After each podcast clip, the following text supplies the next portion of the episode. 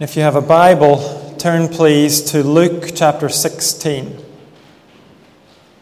In the Church Bible, that's page 1049.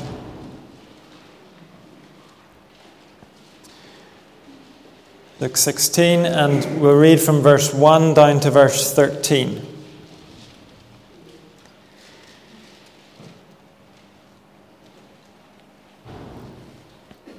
Jesus told his disciples, there was a rich man whose manager was accused of wasting his possessions. So he called him in and asked him, What is this I hear about you? Give an account of your management, because you cannot be manager any longer. The manager said to himself, What shall I do now? My master is taking away my job. I'm not strong enough to dig, and I'm ashamed to beg. I know what I'll do, so that when I lose my job here, people will welcome me into their houses. So he called in each one of his master's debtors. He asked the first, How much do you owe my master? Eight hundred gallons of olive oil, he replied. The manager told him, Take your bill, sit down quickly, and make it four hundred. Then he asked the second, And how much do you owe? A thousand bushels of wheat, he replied. He told him, Take your bill and make it eight hundred. The master commended the dishonest manager because he acted shrewdly. For the people of this world are more shrewd in dealing with their own kind than are the people of the light. I tell you, use worldly wealth to gain friends for yourselves, so that when it is gone, you will be welcomed into eternal dwellings. Whoever can be trusted with very little can also be trusted with much. And whoever is dishonest with very little will also be dishonest with much. So, if you have not been trustworthy in handling worldly wealth, who will trust you with true riches? And if you have not been trustworthy with someone else's property, who will give you property of your own? No servant can serve two masters. Either he will hate the one and love the other, or he will be devoted to the one and despise the other. You cannot serve both God and money. This is God's Word. Of all Jesus' stories or parables, this is certainly one of, if not the most difficult to understand. Part of the reason for that is it seems to command dishonesty. Also, this doesn't tend to be one of our favorite parables. Last week we looked at the parable of the father and his two sons. We know it more commonly as the parable of the prodigal son or the lost son. That's quite rightly a favorite for many of us. This one probably isn't anyone's favorite. Partly that's because it's hard to understand, but partly also because the subject is money and possessions. We like to hear about God the Father's love for us. We're not so keen on being told what to do with our wealth and possessions. And yet, someone has worked out that a fifth of Jesus' teaching is about money. So, this is a major theme for Jesus. And if we call ourselves disciples of Jesus, then we'll be concerned to hear what Jesus says about our money and possessions. We'll be concerned to bring our lives in line with Jesus' teaching. And in fact, the first line of chapter 16 tells us Jesus is speaking specifically to his disciples. In chapter 15, the parable of the father and his two sons was aimed specifically at the Pharisees. This one is for us. For all those who call themselves disciples or who are considering becoming disciples. So let's look at this. First, we'll look at the story itself. Then we'll see that Jesus gives us the point of the story. And then he gives us three applications of the story. So actually, Jesus works hard to make sure that we know what the story means and also what it means for our lives. First, then, in verse 1 through to the beginning of verse 8, the story of the smart manager. In verse 1, Jesus says to his disciples, There was a rich man whose manager was accused of wasting his possessions. The rich man, who's also called the master, is only a minor figure in this story. He only appears at the beginning and the end. But here we're told that his manager has been accused of dishonesty. The manager or steward would have been a slave, either a slave who grew up in the master's house and was trained to manage the business, or he may have been someone who sold himself into slavery to get this job. This kind of job was seen as a high status position.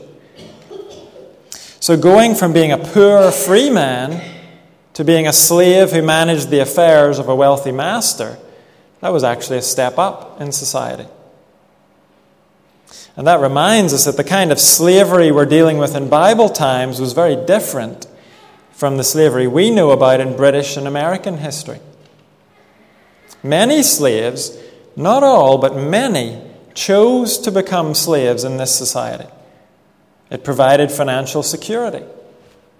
And if you had a good master, you were well provided for. But in the case of this manager or steward, his comfortable situation has come to an end. We're not told if the accusations made against him are true. He may have had enemies who were making things up to get rid of him. He may have been totally innocent. But the significant point is that the master believes the accusations. And he tells the manager to close up the books and hand them in. In verse 2 Give an account of your management because you cannot be manager any longer. The master isn't going to listen to any debate, he's already made up his mind. And the manager has a major problem. If he leaves in these circumstances, who else is going to employ him as a manager? And he doesn't see anything else that he can do. In verse 3, I'm not strong enough to dig, and I'm ashamed to beg. What he needs, he decides, is friends who will take him in, maybe offer him a job. And so he comes up with an idea in verse 4. I know what I'll do so that when I lose my job here, people will welcome me into their houses. It turns out his idea is to win friends by slashing people's debts to his now ex master. In this culture, if you did someone a favor, they owed you back. So the manager is going to do a lot of big favors. Look again at verse 5. So he called in each one of his master's debtors. He asked the first, How much do you owe my master? 800 gallons of olive oil, he replied. The master told him, Take your bill, sit down quickly, and make it 400. The debt here is equivalent to over three years' salary, and it gets cut in half. Some commentators have suggested the manager is just taking off his own commission from the bill. But it's hard to see how his commission would be that big. I think the most obvious way to read this is probably the correct way. The manager is taking the amount rightfully owed to his ex master and he's slashing it. Jesus confirms this when he calls the manager dishonest in verse 8. He's not sacrificing anything himself, he's hurting his master's profits. But most importantly, from his point of view, he's handing out a whole load of favors that he can call in later. Favors given at his master's expense. And it does seem that the two bills mentioned in the text are only examples of many bills that he slashed. Verse 5 says he called in each one of his master's debtors. This manager has taken care of his future very nicely. And in verse 8, Jesus gives us the punchline of the story. The master commended the dishonest manager because he had acted shrewdly. Why doesn't the master do something? Clearly, he's found out what has happened. It may be that he's just a gracious man. He's just glad to get rid of a bad manager. He's not going to try and recoup his losses. But whatever the case, the significant point to notice is why the master commanded the manager. It wasn't because of his dishonesty, it was because of his shrewdness. He has been dishonest, but that's not what the master commands him for. Shrewdness is another name for craftiness or artfulness. as in the artful dodger. Or astuteness, and the word I've used is smartness. Some of those words can have negative connotations, but they don't necessarily have negative connotations. In other words, it's possible to be shrewd in a good or a bad way. And what the master seems to be saying to this manager is I've got to hand it to you. You're not a reliable manager, but you have a great business head. You're very smart when it comes to doing well for yourself in a tough situation. So the whole story zeroes in on this man's craftiness. It's not about his dishonesty, it's about that quality of smartness that he shows. A quality that can be used for bad or for good. And then immediately Jesus drives home the point of the story. Followers of Jesus must be smart too. Look at the second half of verse 8. For the people of this world are more shrewd in dealing with their own kind than are the people of the light. The people of the light are God's people. In John's first letter, he says, God is light. In him there is no darkness at all.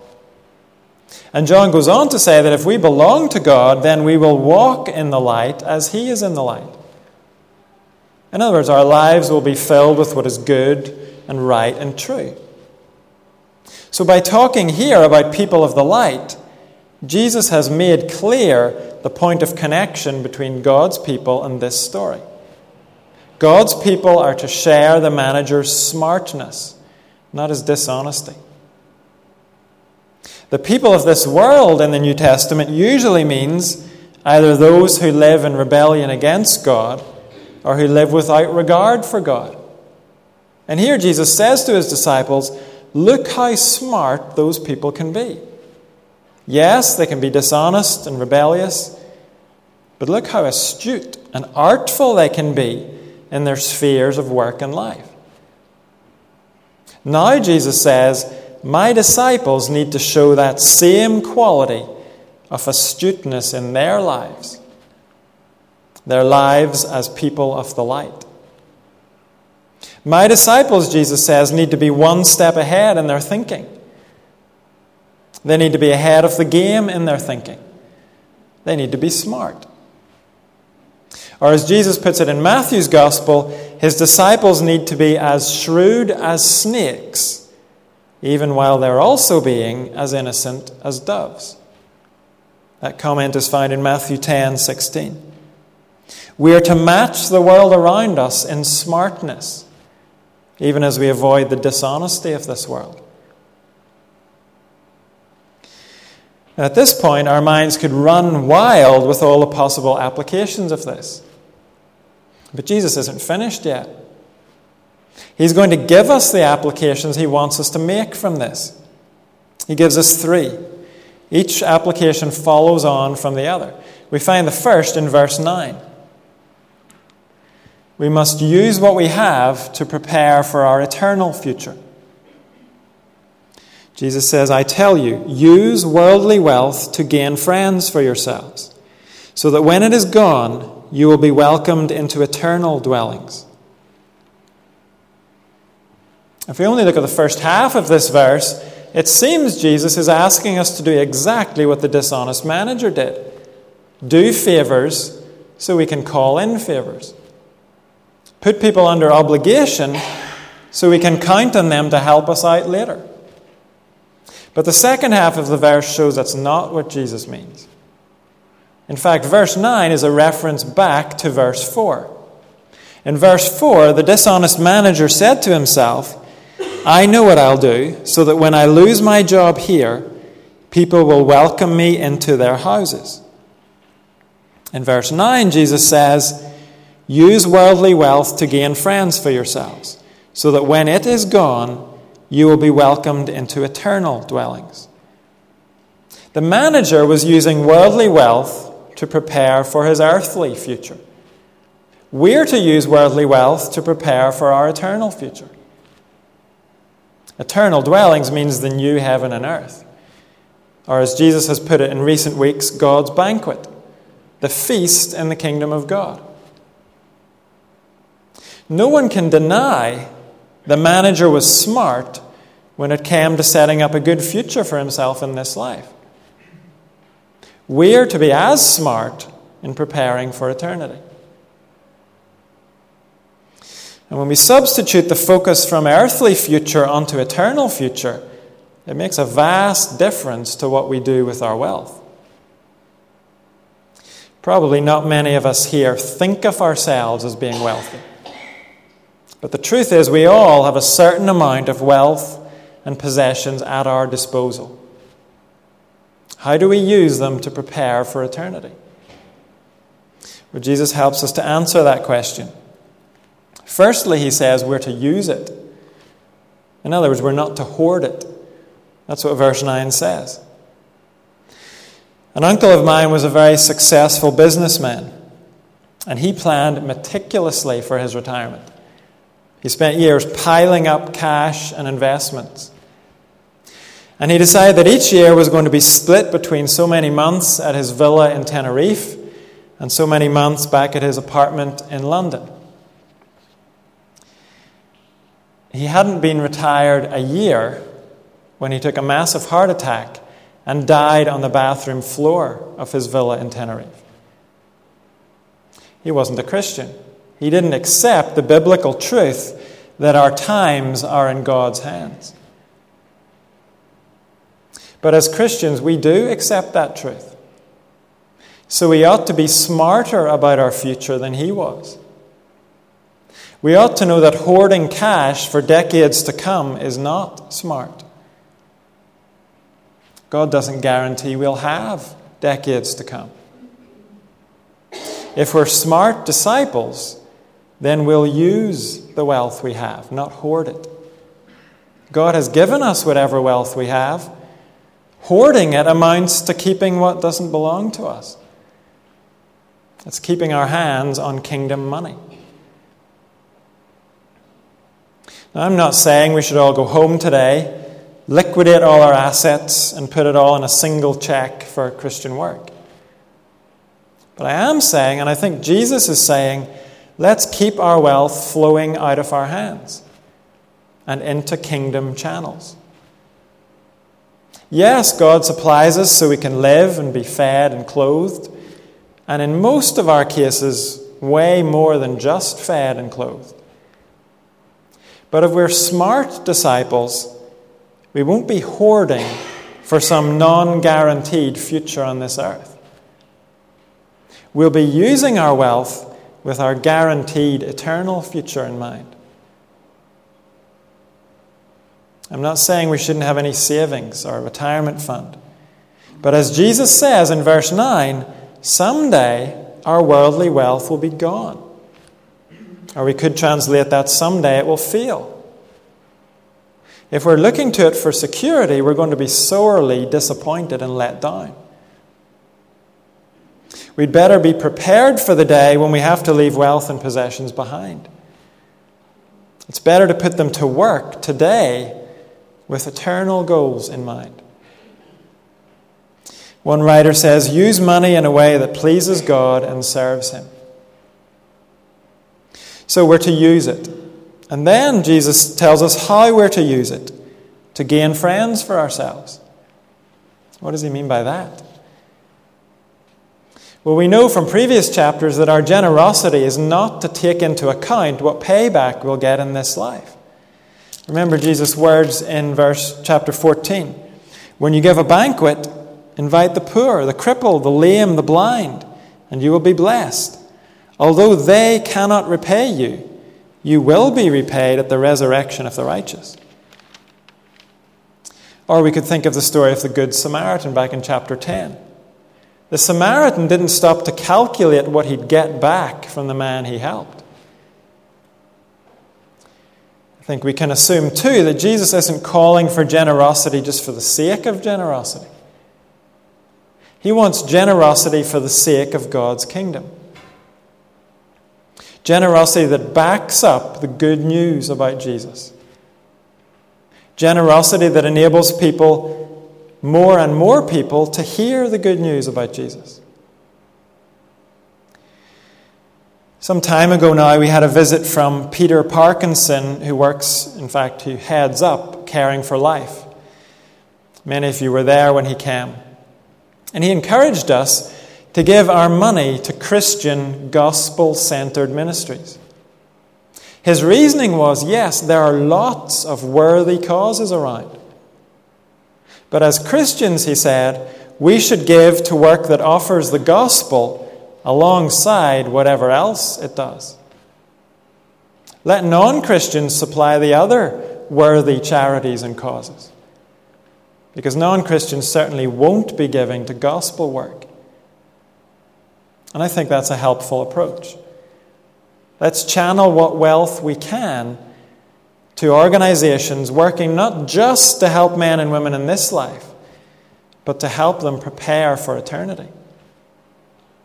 When we do that, we're making friends who will be with us for eternity. Joe Lloyd isn't here this week, but soon we'll hear from her about her plans for next year when she finishes university. She's going to stay and work with university Christian unions for a year.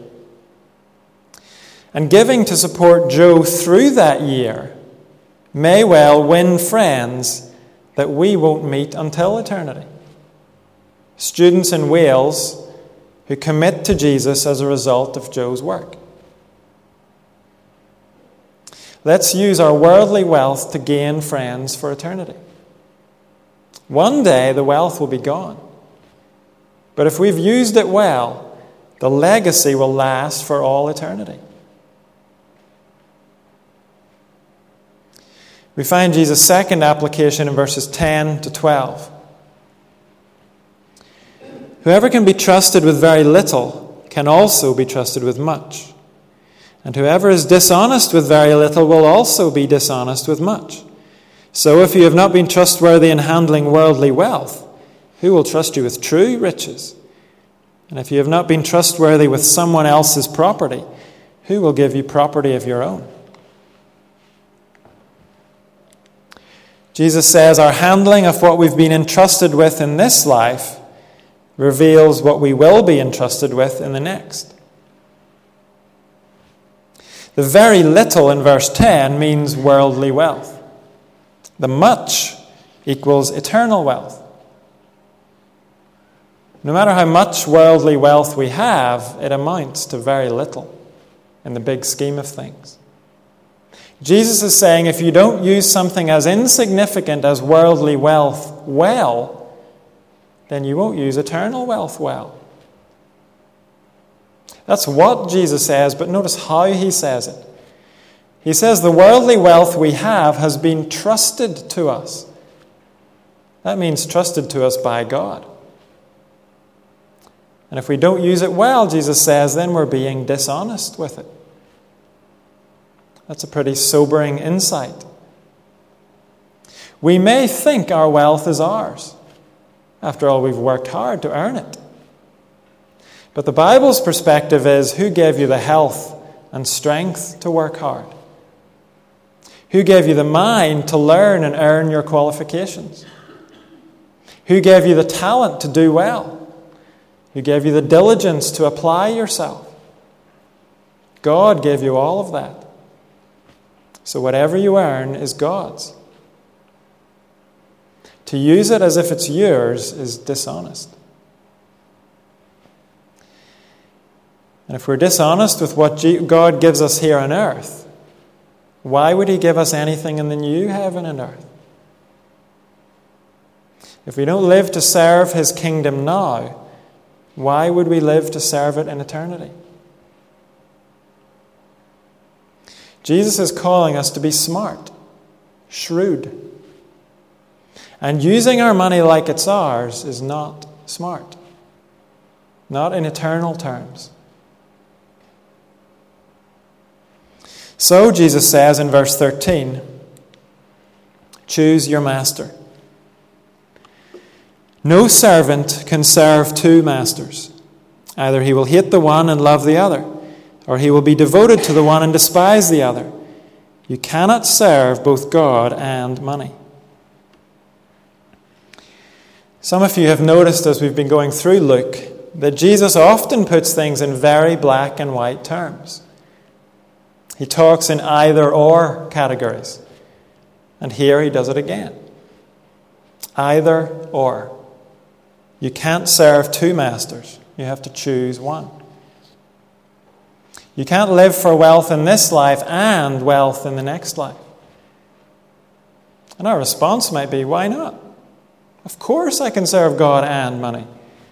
I give this much of my energy to pursuing wealth in this world, and this much to pursuing wealth in the next. Easy. Wealth is not inherently evil. It's not inherently bad. If it was, God would never bless us with wealth. But at the end of the day, there are only two attitudes we can have towards wealth. We either see it as something that belongs to God and is to be used for God, or we see it as ours, to be used as we want. Now, we might see it as ours and still want to give some away. We might want to use some to do good. But if we see it as ours, then as far as we're concerned, it's still up to us to decide. But Jesus says if you have that attitude, then God isn't God anymore. He's someone who gets whatever leftovers you decide to give him. We might think the opposite of God being God would be us being God. But that's not what Jesus says. He says if God isn't God of our money, then our money will be God of us. And that's exactly how things work out. If God is God of our money, then our money has no control over us. It can come and go, and our contentment stays unchanged.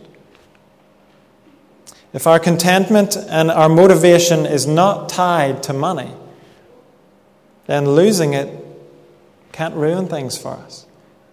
Our contentment is tied to God Himself.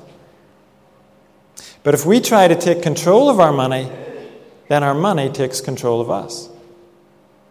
It becomes the God that we get out of bed for, the God we work for and bend the rules for and trample on other people for. Money dictates our decisions in life. It becomes the Lord of our happiness and contentment. And it will never allow us happiness and contentment. Two weeks ago, Time magazine had this little statistic Four out of ten millionaires say they don't feel rich. Many said they would need at least 7.5 million in order to feel truly wealthy. Of course, you and I hear that and we say, idiots. I'd be content with a million. That would be enough for me. No, it wouldn't. Ecclesiastes says, Whoever loves money never has money enough. And that is consistently true. Because the person who loves money is serving money. When it comes to money, it's not a choice between God or us in the driving seat. It's God or money in the driving seat. The New Testament gives us a perfect and a tragic example of this. Judas Iscariot appeared to be a disciple of Jesus. He traveled around with Jesus. He went out on preaching missions for Jesus. But John's gospel gives us insight into what Judas was actually serving. John says, as keeper of the money bag, Judas used to help himself to what was put into it. Before long, we read that Judas went to the religious leaders and asked, What are you willing to give me if I hand Jesus over to you? So they counted out for him 30 silver coins. I doubt that Judas started out with a plan to betray Jesus. He didn't join the disciples with that intention. But Judas discovered that no one, not even one of the twelve disciples, can serve God and money. Unless God is God of our money, then sooner or later we will deny God for money. Now, no one will ever do it as spectacularly as Judas did. But every time it happens, the results are eternally disastrous. Choose your master.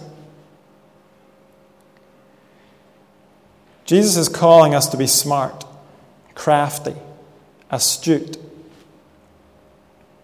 We're being smart if we first of all recognize who owns our money, and then if we use our money for God's kingdom. When we do that, we're preparing for life 10 million, 20 million, 30 million years from now. And that's much smarter than limiting our horizon to 20 or 30 years ahead. If we do that, we might gain the whole world, but we will lose our soul. Passages like this are very difficult for all of us. We hear this and we think, how do I live this out? I want God to be God of my money, but what does that mean? Can I ever go out to eat? Can I ever buy new clothes? Can I put an extension in my house? How often can I change my car? It's tempting for us to think if we just had a rule book for all this, like the Chancellor's Book of Tax Regulations. Apparently, that runs to thousands of pages, covering every eventuality. But don't you see, if we had a book like that, we'd end up like the Pharisees, with their lists of rules and regulations. We'd fall into keeping the rules and ignoring our hearts. Jesus refuses even to give us a percentage figure for what we can use on ourselves. The Old Testament required that a tenth be given back to God. Jesus doesn't give us a percentage like that. Why? Because it's easy to give a set figure without giving your heart. Jesus wants our hearts. He calls us to make Him our treasure. So I don't know whether you should eat out this week or buy a new dress this week. I don't know if you should put an extension on your house. I can't answer those questions for you. Each of us has to do the hard work of searching our own hearts, not our neighbours' hearts, our own hearts. We have to be brutally honest with ourselves. And we probably need to ask someone we trust to be brutally honest with us. When it comes to money and God, who is our master? What answer do our lives give to that question?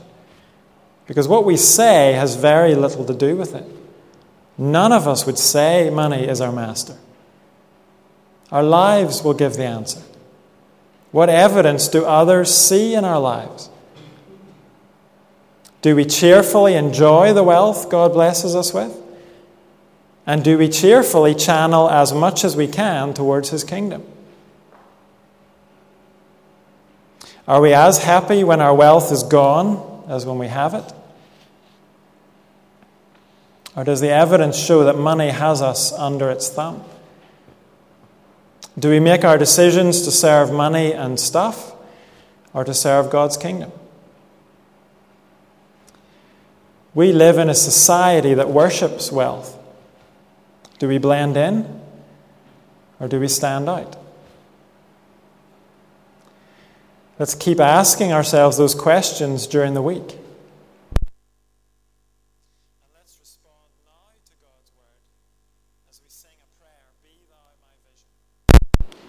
You'll stand with me, please.